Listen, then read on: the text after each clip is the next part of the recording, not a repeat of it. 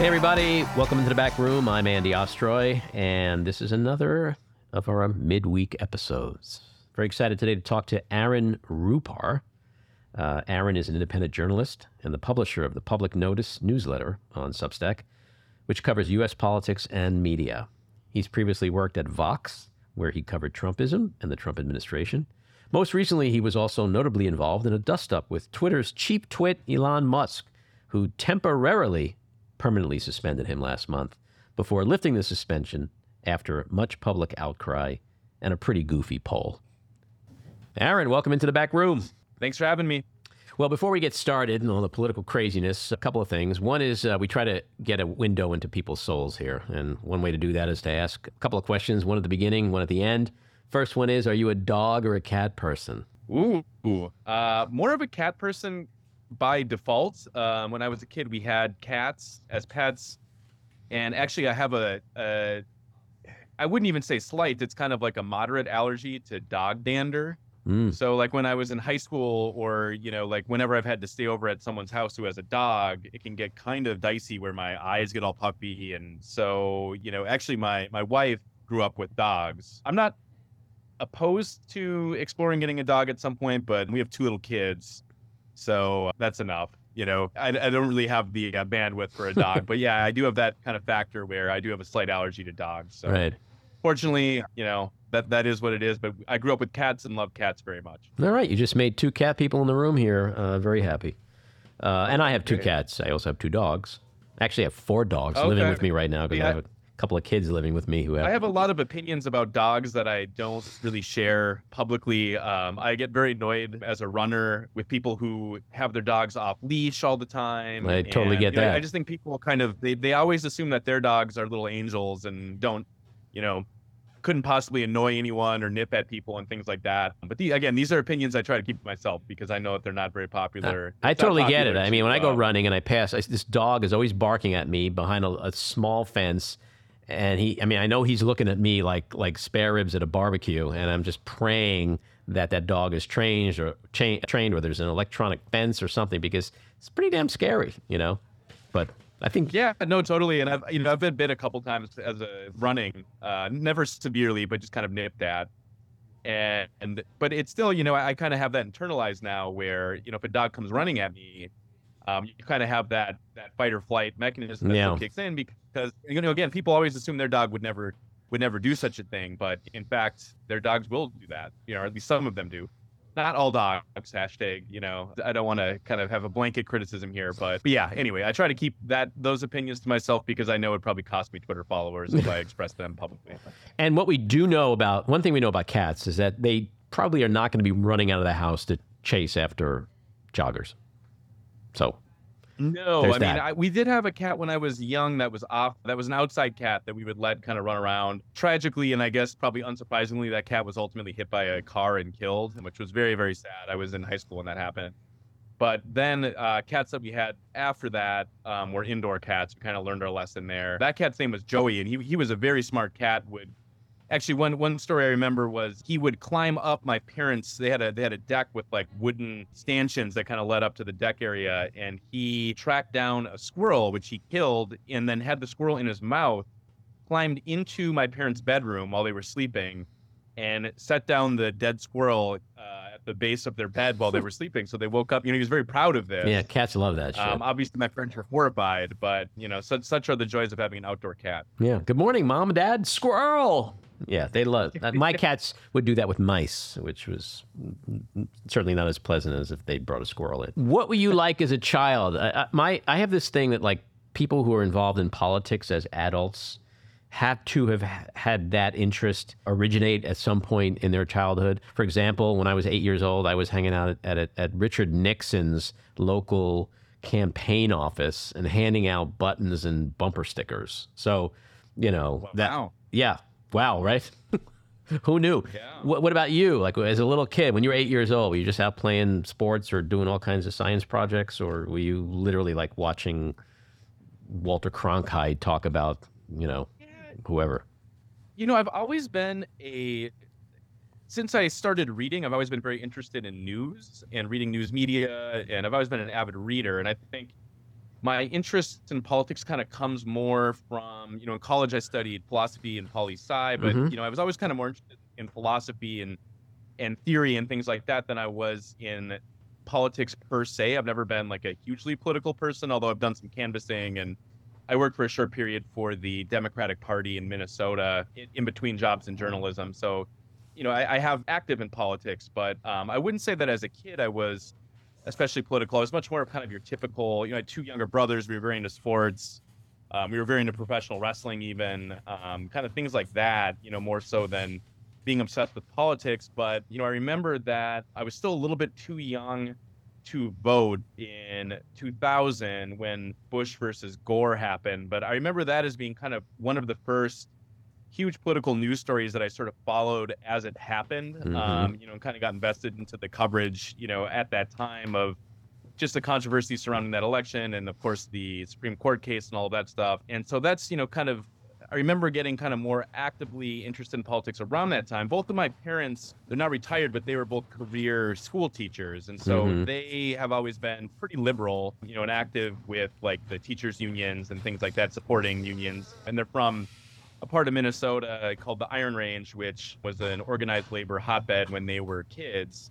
So, you know, I've always kind of had, you know, family and I've been kind of immersed in in left of center politics, I would say. But yeah, that's actually I hadn't totally thought about how I like ended up getting into political journalism. But like I said, I think it kind of came more from my interests academically than like being you know directly involved myself in politics and i kind of got into it gradually because because I wasn't really covering politics as a journalist until I was around like 28 29 years old like a decade ago. So yeah, I mean it was it was always kind of like a I've always had an interest in it but I would I wouldn't say that it was something that I was obsessed with at any point. Mhm. Even to this day, I mean I like do the evenings kind of decompress. I like to watch sports, you know. I mean it's certainly when the news cycle calls for it, I can do kind of the full immersion and, you know, just follow politics for days on end. But you know, especially in the realm that I'm in with with video clipping, you know, like Acyn, for instance, who you know he and I are friends, but he's so immersed, you know, every evening and watching everything that happens on Fox News and tweeting out every single clip from these interviews. And I just need to have a little bit, especially with kids Right. these days.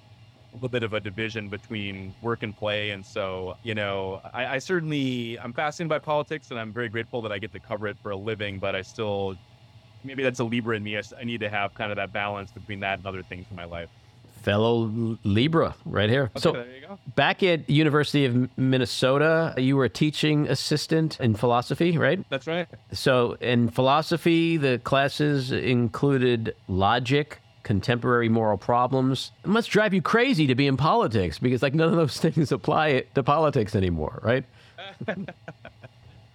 Well, that training uh, Or does that help you, right? You, Yeah. you know, in terms of yeah. Well, it helps me as, as someone who covers it in the sense of I can spot a fallacy when I see one, Mhm. or you know, with just kind of the basic reasoning that obviously is a huge part of making any sort of political argument, advocating for a specific policy. You know, there are a lot of bad arguments out there, and I think that people would benefit in general, you know, if they had more of a background in logic, just in the sense of, you know, kind of thought training and and teaching you how to how to think, giving you tools to evaluate arguments that other people are making. Um, so between that and then, you know, I think media literacy is a big part of it too, where you know, I think we've all had those people in our lives, you know, that we'll see on Facebook, for instance, who are just kind of like anything they read, they assume is true on social media, or they can't spot that, you know, they'll read a news article that's really thinly sourced and they can't really assess the credibility of information that they're consuming. And so, you know, for me, I guess that was kind of of a piece with studying logic and contemporary moral problems, you know, just that ability to try and unpack the things that people are saying so you can assess whether there's actually any basis to it or how credible specific sources are. Mm-hmm. So let's address the uh, the 800 pound gorilla in the room from last month. You're you're a very public uh, dust up with Twitter's chief twit, Elon Musk, and your temporary permanent suspension. Give the give the background a little bit on that. What what happened there? Yeah. Um, so the long and short of it is that um, you know I've been obviously quite critical of Elon Musk both on Twitter and in my newsletter. Um, I think it was probably more of a coincidence than anything, but the day before my suspension, um, I did a newsletter item looking at Elon Musk and his brand of populism and how he kind of has a, a very sort of perverted notion of what populism is because it's all kind of punching down at marginalized communities instead of kind of building a coalition um, of people from the ground up. Mm-hmm. And so, you know, I don't know what role kind of my my criticisms played in all of this, but certainly I think I was on his radar as a journalist who is critical of him. Um, you know, over the months he had replied to some tweets of mine, and so like he, I clearly seemed to be on his radar. Mm-hmm. And so, basically, what happened was I had posted a tweet. Um, around the time that he had banned the Twitter account that was tracking his private jet, simply noting that you know if you wanted to continue following this account, may not it might not have been on Twitter at that point, but you could still follow it on Facebook because that same account was active over on Facebook, and so I posted a link to that. Um, when my account was suspended, um, and basically what happened there was I was sitting around the condo actually playing with my kids, and I started getting messages from people, text messages, emails, um, Instagram messages saying, "Hey, your Twitter account's been suspended. What's going on?" And so I pulled up my Twitter account, and um, it was on read-only mode. You know, when I tried to hit a tweet, it would say, "Your account has been suspended. You can't perform this action on Twitter."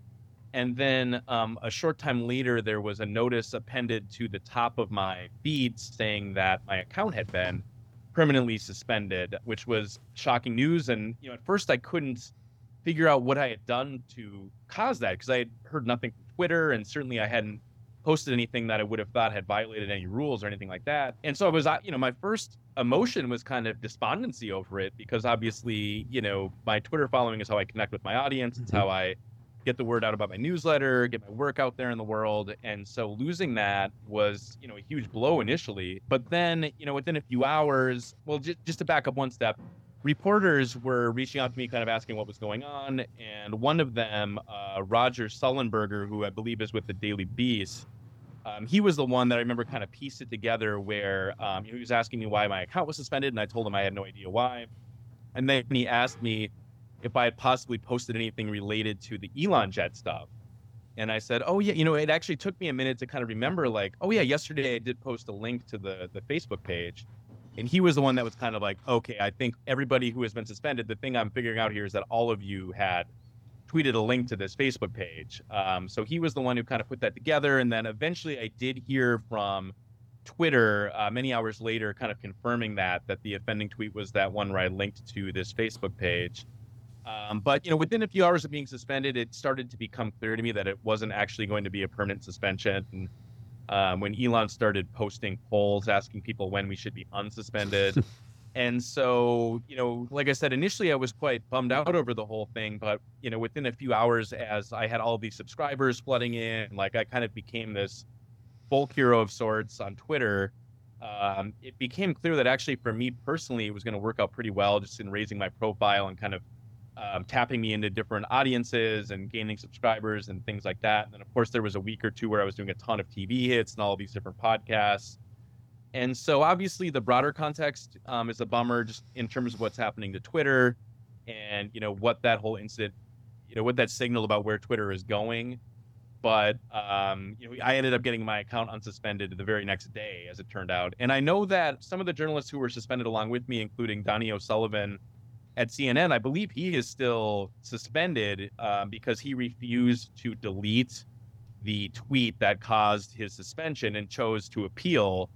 Um, and I credit him for that. I mean, my sense, and the reason that I didn't go that route was that Twitter has no infrastructure to deal. There's no process for appealing really at this point. It's all kind of up to the whims of the right. very small staff that they have and so sure you could kind of fall on your sword over that but um, i think another thing is that working in the video space like i have for many years there have been at least two or three times where my account has been locked for just complete silliness where um, I, I, remember one occasion i posted a video from a trump rally uh, before trump started speaking and in the background there was like an acdc song playing or something like that and that resulted in my account being suspended because posting a video with that song sony did some sort of sweep and they accused me of like stealing their song in a little Twitter video, which is obviously absurd because it was at this Trump rally.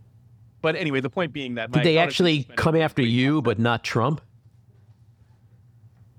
Yeah, Yeah, I mean, the, the idea was I had permission to post the song, um, and I don't know if someone with the Trump campaign would have posted a, a similar video. It's all algorithmic, so I'm assuming they would have gotten in trouble too. Mm-hmm. But uh, anyway, the point simply being that um, when you do video work, your account can get suspended for all sorts of nonsense all the time, and so I just kind of view this as like, okay, whatever, I'll delete the tweet and just continue on with my life. But you know, there are these other journalists who are kind of fighting it out, and their accounts are still suspended. And granted, you know, if you're with CNN or the New York Times, maybe that's okay. But Mhm. someone like me, that really makes it difficult for me to continue doing my job. Now, granted, I've spent the past month building out followings on different platforms. I think I'm up to like 80,000 followers on Post, which has been Mhm. nice. And, you know, I've got a few thousand on Mastodon.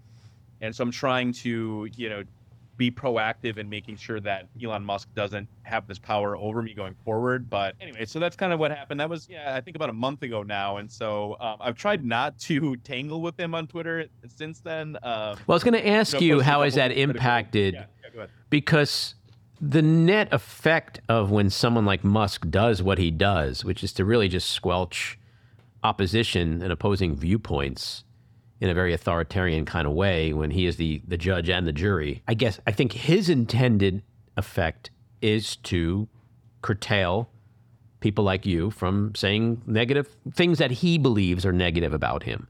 And has that impacted you that way? Like when you start tweeting, do you realize, oh my God, this might be something that Elon suspends me again for? And like, are you edit? Are you self editing now because of what happened to you?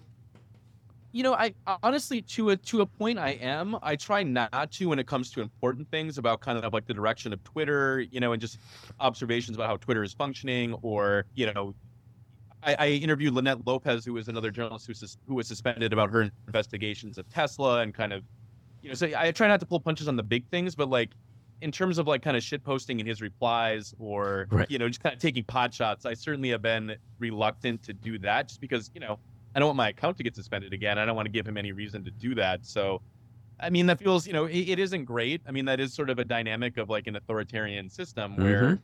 I Exactly. think, as you rightly kind of pointed out, I mean, it is meant to have a, a chilling effect on criticism and critical coverage of him. Um, but you, you know, you also kind of have to, in, in an authoritarian system, I guess, kind of choose your battles a little bit. right.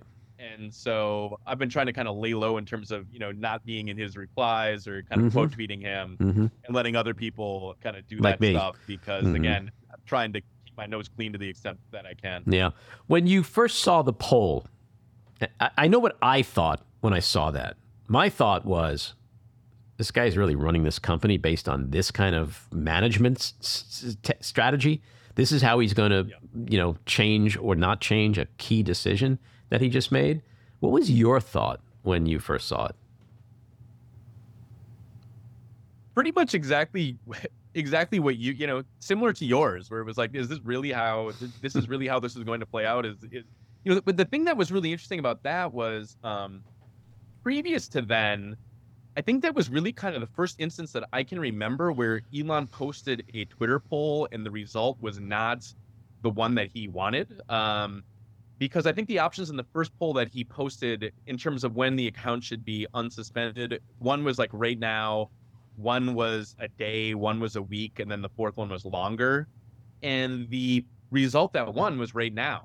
And so then that was when I don't know if you remember this. He Yep. basically said there were too many options in this poll. I'm Yeah, yeah, redo. It. So he just threw it out. Do over. And then he did another one, but the only two options in the second one were right now and a week from now, I believe. And then again, right now one. And and then after the 24 hours of voting, that was when my account was reinstated. Um, And then- yeah, then I he mean, it's also- a pretty silly way. Yeah. Then he also tweeted like a poll of like, should I step down as CEO? And the result, I mean, look, when you're, I'm not a lawyer, but I have a lot of lawyer, legal lawyer friends, and they always say like, when you're a lawyer, like, never bring up anything in court that you don't already have the answer to. Okay, there's no surprises. And so, what would make him think that the answer was not going to be yes, step down? But yet he's still there, and and right after it, he was like, "No, I'm gonna I'm gonna look for someone who you know might just be stupid enough to take this job." And you're like, "Well, after you just said that." Who's going to take the job, right? So it's like he's sabotaging his own process. So clearly his polls mean nothing, but they do indicate like just how erratic he is and impulsive he is in running that company. Oh yeah, absolutely. And um, you know, I feel like he's been trying to. He hasn't been kind of weighing in as explicitly, at least that not that I've noticed on political topics Mm-hmm. in recent weeks. Of course, he's been you know pushing these Twitter files, and and there's a lot of politics involved in those.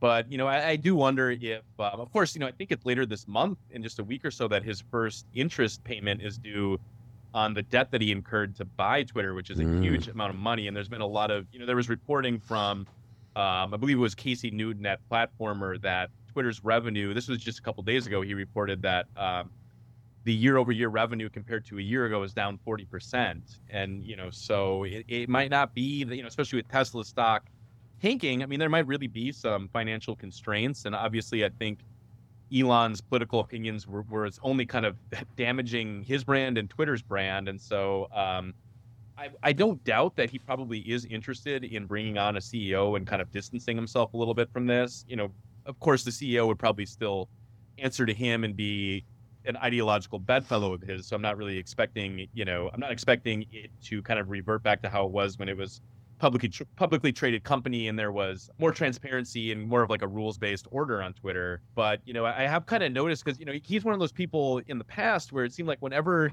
people weren't talking about him, that was when he would kind of you know weigh in with some sort of outrageous tweet that would kind of get people mad at him and everybody would start talking about him.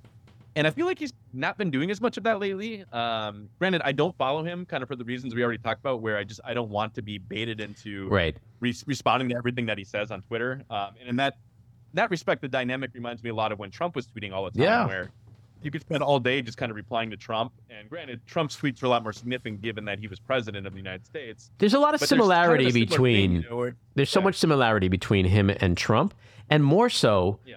If you read the comments from people. Like if you if you do say something disparaging about Musk, the comments that come back at you, it's literally like the MAGA crowd. It's the same.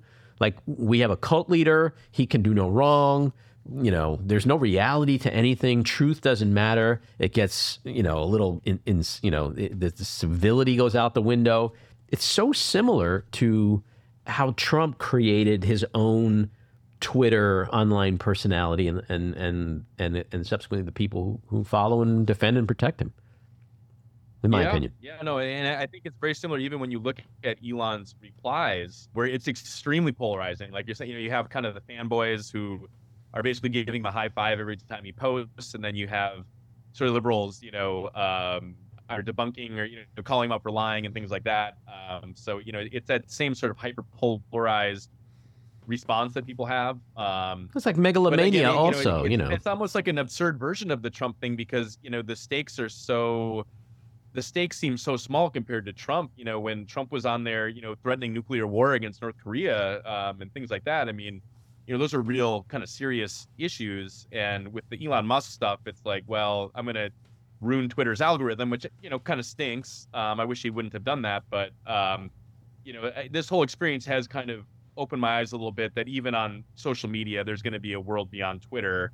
Um, it might take some time for it, you know, for people to kind of, for, it might take some time for an alternative to kind of consolidate as the alternative, hmm but that will happen. What do you think happens to Twitter? Where's it going? Um, it's a good question. Um, I, I don't think it's going anywhere great right now. Mhm. Um, you know, and I think the the most notable thing over the past week, as I, I'm, as I'm sure you have noticed, is the introduction of this new algorithmic timeline. And um, I thought it was amusing that Elon kind of gave the game away on this, where it's basically meant to be kind of rage engagement. Where, like for me, you know, because I'm obviously liberal and I follow mostly liberal accounts with some, I follow some conservatives too, but the new for it's called for you on there. The algorithmic feed is all kind of right wingers. You know, it's trying to get me to follow Ben Shapiro and Jim Jordan, and kind of that you know that class of people on there, uh, Steven Crowder, and then. But the funny thing is, you know, I posted a few tweets on that, and then uh, people have kind of been encouraging me to look at what right wingers are saying. And if you read kind of like Charlie Kirk had a post about this, and some other right wingers as well, where their for you timeline is all left wing people.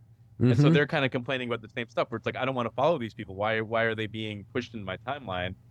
The, the simple fix to that is just doing the uh, following timeline, which is just the chronological of people that you're following. And so it kind of you know I used to like Twitter's algorithmic thing because it would it would do a pretty good job flagging tweets that were of interest to me, sort of at the top of my timeline. Mm-hmm. But um, the the chronological one is fine. But you know, so anyway, that seems like a really no one is happy with this new algorithmic feed that they introduced. Everybody's complaining about it. Um, I've seen even Josh Marshall at Talking Points Memo last night was tweeting that it really felt for him like this is the first thing that is like a disincentive to use Twitter. That it's so annoying to him um, mm-hmm. that it's causing him to kind of reconsider, you know, his usage in terms of how much time he's spending on the platform. Mm-hmm. And so, you know, the more that Elon gives people incentives to reconsider um, how much time they're spending on Twitter, if they even want to use Twitter, if they want to be on other platforms, that's not good, you know, for him um, or for Twitter's business. And like I just mentioned earlier, I mean, the revenue is reportedly down 40% year over year. Mm-hmm. Um,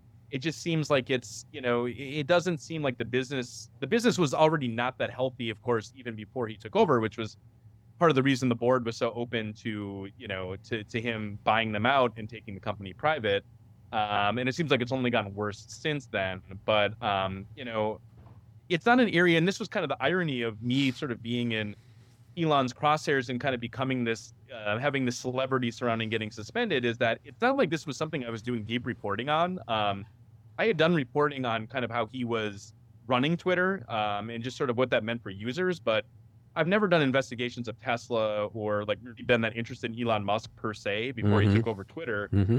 So, you know, I don't really have like deep insight into how he's going to, you know, what, what it's going to mean long term or what like his exit strategy might be.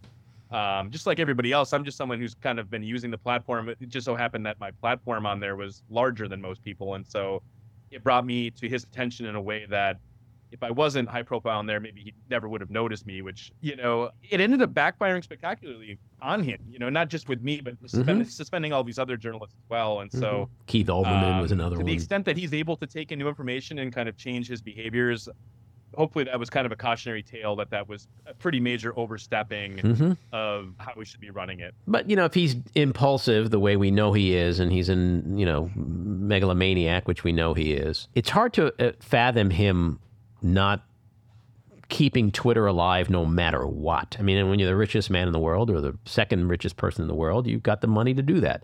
You know, but it's like when you think about like Twitter being a town square we now have an owner of the town square who's gated off all the entrances to the park. He lets you in. If you cannot protest, you can't hang up a sign, you can't say anything. I mean, that's dangerous shit.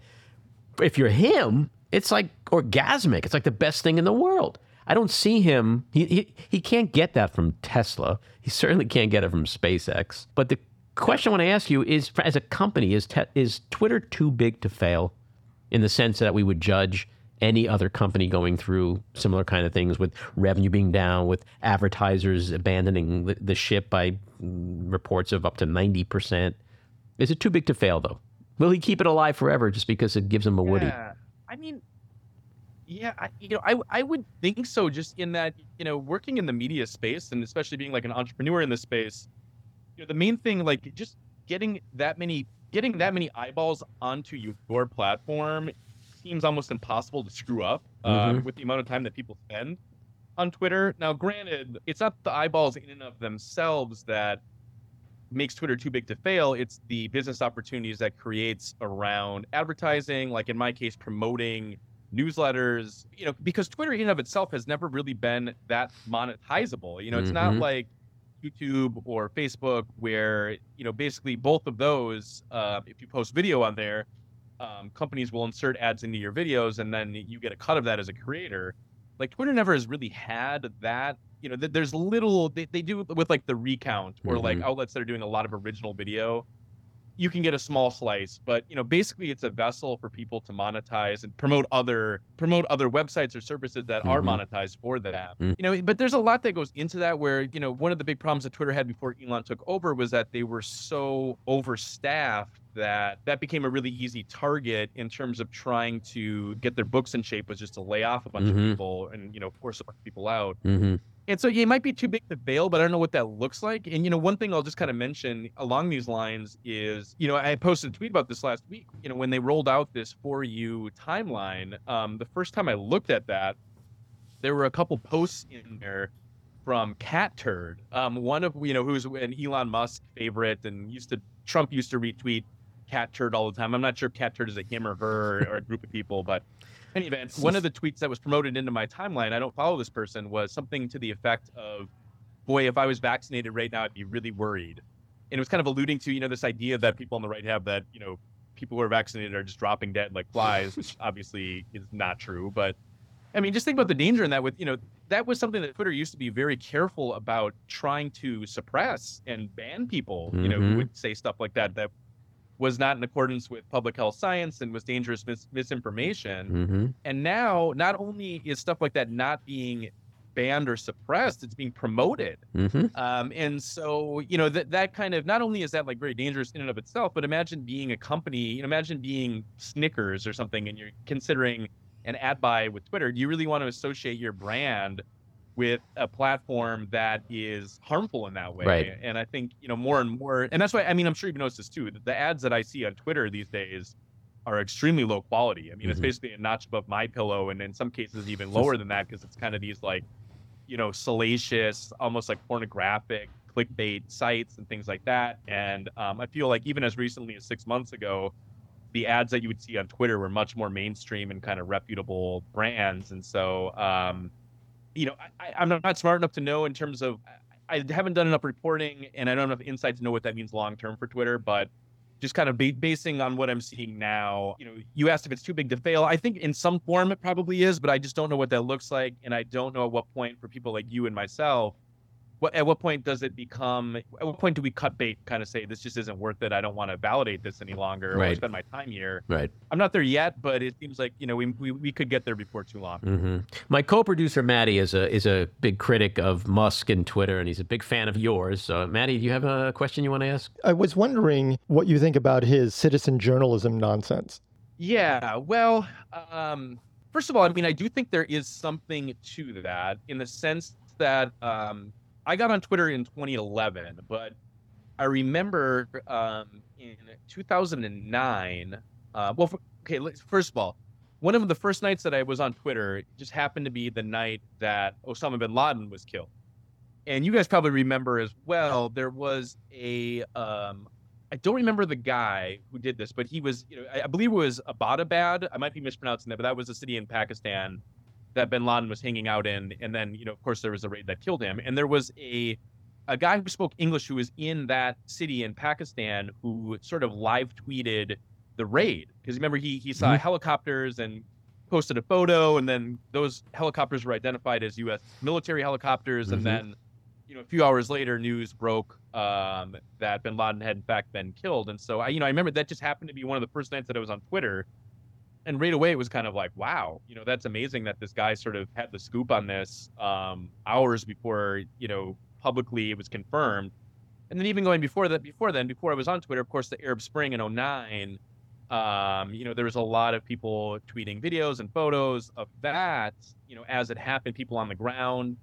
And so like yeah there are contexts in which i, I definitely think there's something to that. Um, it can be a powerful tool for citizen journalism but um, you know i don't think elon is really the best messenger for that when we reflect on the first weekend after he took over you know he notoriously tweeted out that homophobic conspiracy theory about paul pelosi that you know the guy who assaulted him was actually his gay lover and that it was you know a lover's quarrel sort of thing which was debunked almost immediately, and then he deleted it without any sort of acknowledgement. And so, you know, if, if that's what he's talking about with citizen journalism, I mean, that's a lot more harmful than it is helpful.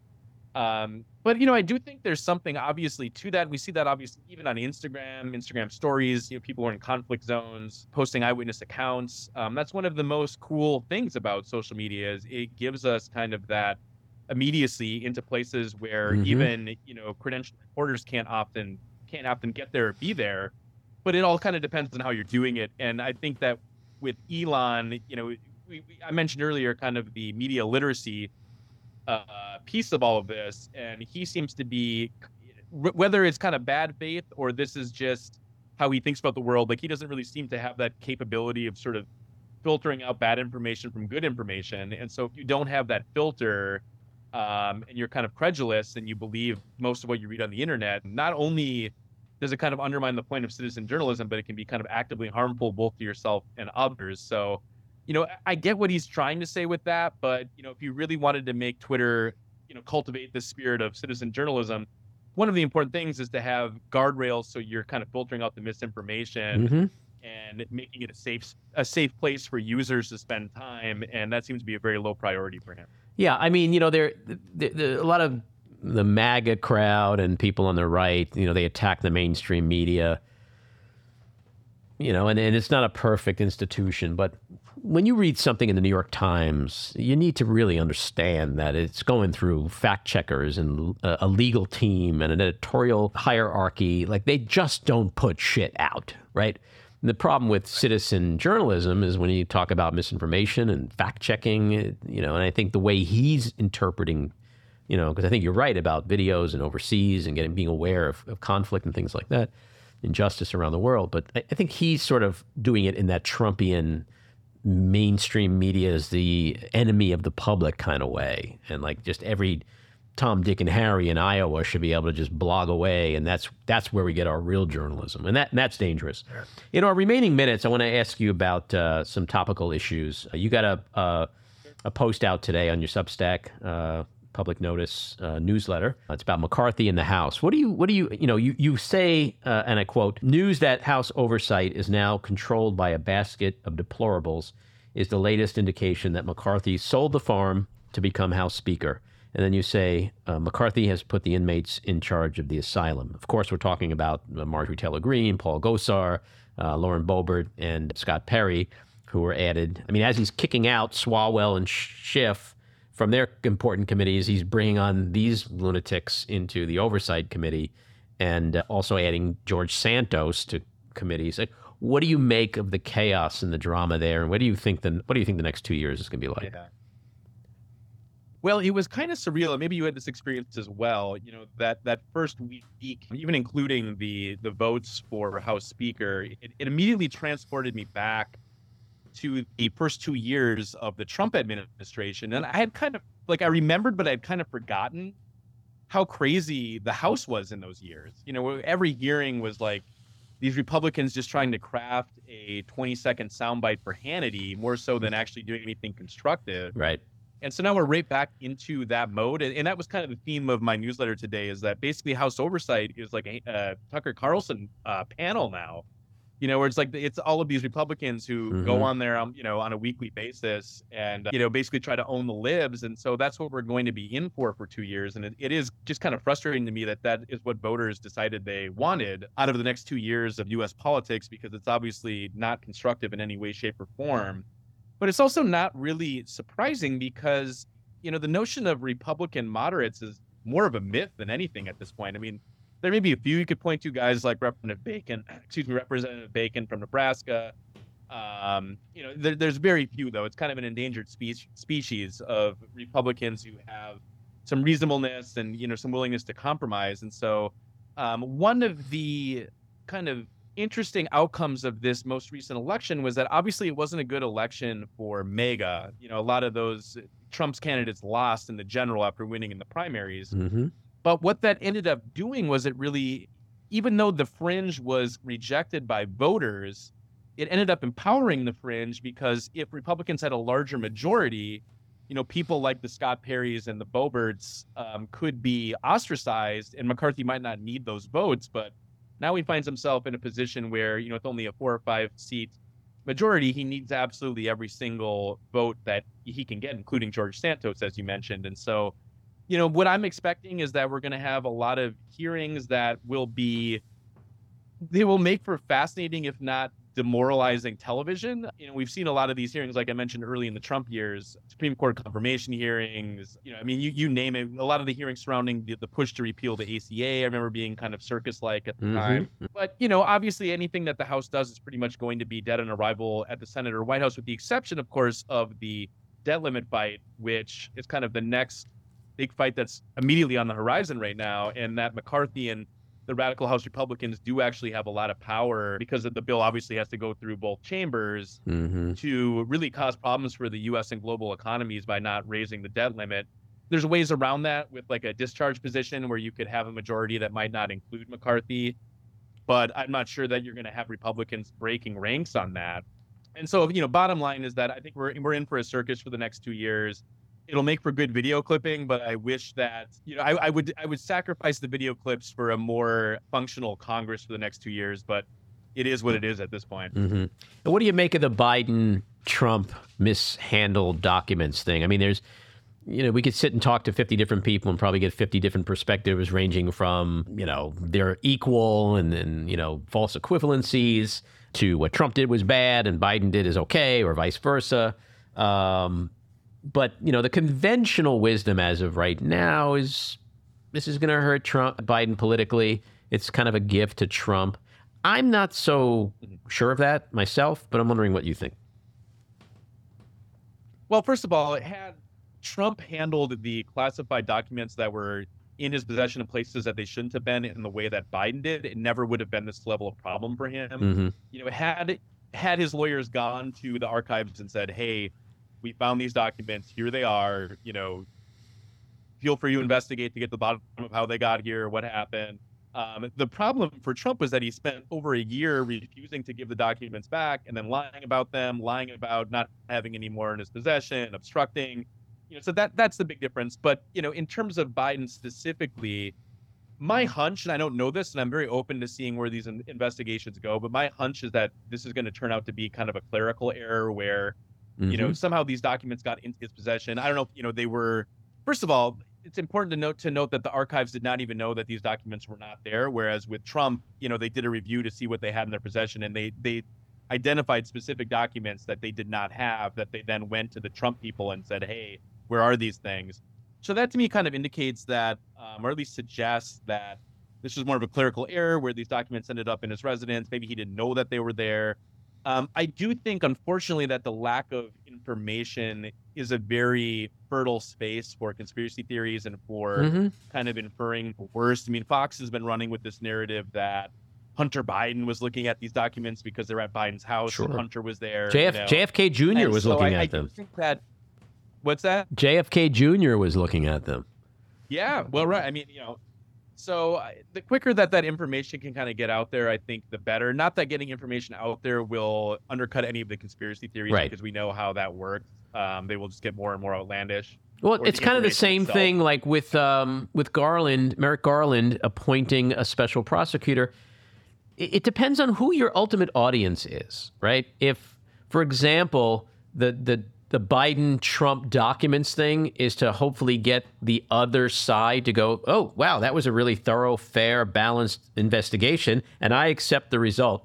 Same way with Garland saying, okay, you know, the special prosecutor might ultimately conclude that Biden isn't criminally responsible for anything and won't be charged but Trump is, it's not like the the MAGA crazies are going to be like, well, we have confidence in both of these special prosecutors and we accept the outcome. Like it doesn't matter. It's all yeah. optics and it's performative, and that's why Garland as a D, as an attorney general just has to do his job. And in the case of the the documents, it's the same thing. Just the, the Justice Department, FBI, they just have to do their job because politically speaking, mm-hmm. it's never going to change in this toxic partisan climate change the the opinions of the people either on the left or on the right. Yeah. And I do think that Garland had to appoint a special counsel in both instances. The one mm-hmm. thing that I am kind of annoyed with, although I'm open to I'm open to information that kind of causes me to reassess this, is that it took him months to get around to appointing one for Trump when it was very clear that Trump had egregiously mishandled these classified documents. And you know, part of that might have to do with the FBI raid happened in August, and then you know there's kind of this quiet period leading into the midterms, and then the special counsel was announced like a week later. But that you know there was a very protracted process, and with Biden it was like immediate. You know, it was like right away the next day. You know, he was having a news conference, and there was a special counsel. Yeah.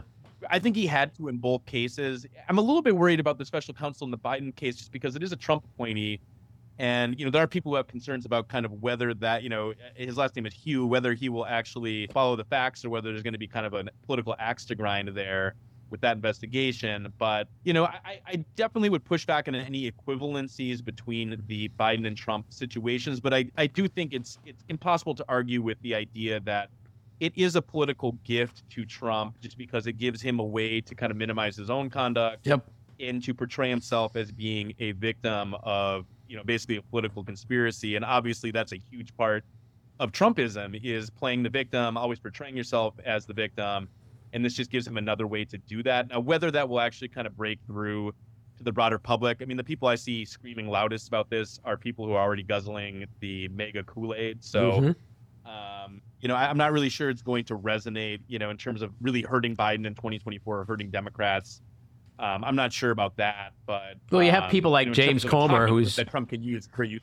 You have Yeah. like James Comer, who's the chairman of the uh, oversight committee, and he's Oversight. like he he talks about Biden as if Trump didn't do any of the stuff we know Trump did. It's like you know Jake Tapper the other day Yeah. tried to press him and like, where are you on Trump? I mean, so you know, look, if Biden did something bad, put him in prison, but that doesn't mean you know Biden doing something bad doesn't mean Trump is off the hook. It's just a weird what you know. So you forget the MAGA people at home in the middle of the country or wherever they are. It's the the chairman of the oversight committee who has that kind of philosophy. You know, Well, And- yeah, and that I thought that was, yeah, it was notable because Comer on CNN, you know, he basically just caved where Tapper was kind of like, "Don't you? Why, why don't you care about the Trump documents?" And he was like, "Oh, I do care, and we, we're going to investigate that too." And it's like, give me a break, you know, like. When he goes on Fox, he he definitely plays to his audience there, and then he goes on CNN and tries his best to play the audience there. yeah. I, think ultimately, if I could sum up the real difference between the two cases with the documents, is you have one side who found documents and said, "Oh my God, here they are," and you have another side that goes, "They're mine." Okay, you can't you can't run away from "they're mine." That just says it all. My last question to you is uh, the other window in the soul question, into the soul question, and, and uh, music is the best window into one soul. So, give us your top five music musical artists of all time.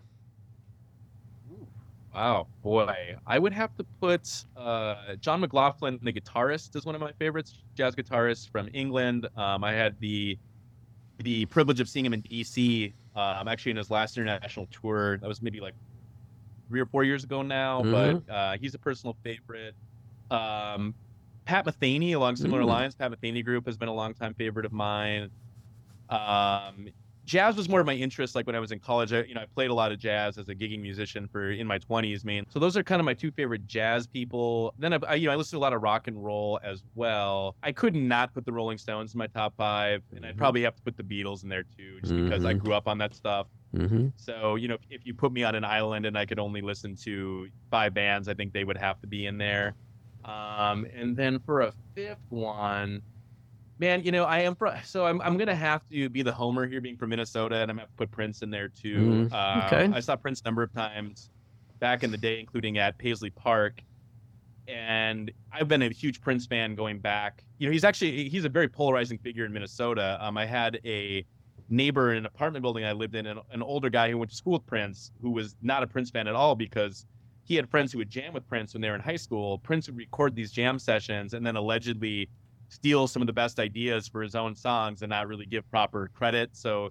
there are a lot of stories in the Twin Cities about stuff like that with Prince when, you know, not necessarily being the most virtuous Mm-hmm. um, teenager, you know, in his 20s sort of thing. But, um, you know, especially his early albums are, are personal favorites of mine. And so um, when he passed, I was in DC living there and um, it blew me away the extent to which he became kind of this international icon. Not that he Mhm. wasn't already, but you know, he had been toiling in the wilderness for like 25 years, you know, releasing music that not a lot of people were really listening to and, you know, kind of, you know, working in obscurity. And then when he passed away, it was like all of a sudden he became one of the biggest stars in the world, you know, or people once again reminded of his of his greatness kind of overnight. Um, so I'd have to put him there too. So yeah, I put Beatles, Rolling Stones, Prince, Pat Metheny, John McLaughlin would- be my my five top. It's a good list. And, you know, Prince, it's funny you say what you said because after he, I, wasn't a huge Prince fan, like during the Prince decades.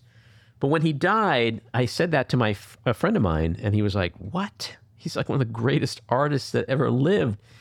And I was like, "All right, uh, this person who I trust is a big music aficionado," and uh, I, I kind of went back, and I I became one of those people that was like, "My God, what what did I not see?" And then you watch like you know the the guitar solo for you know while my guitar gently weeps from the Rock and Roll Hall of Fame. Oh yeah.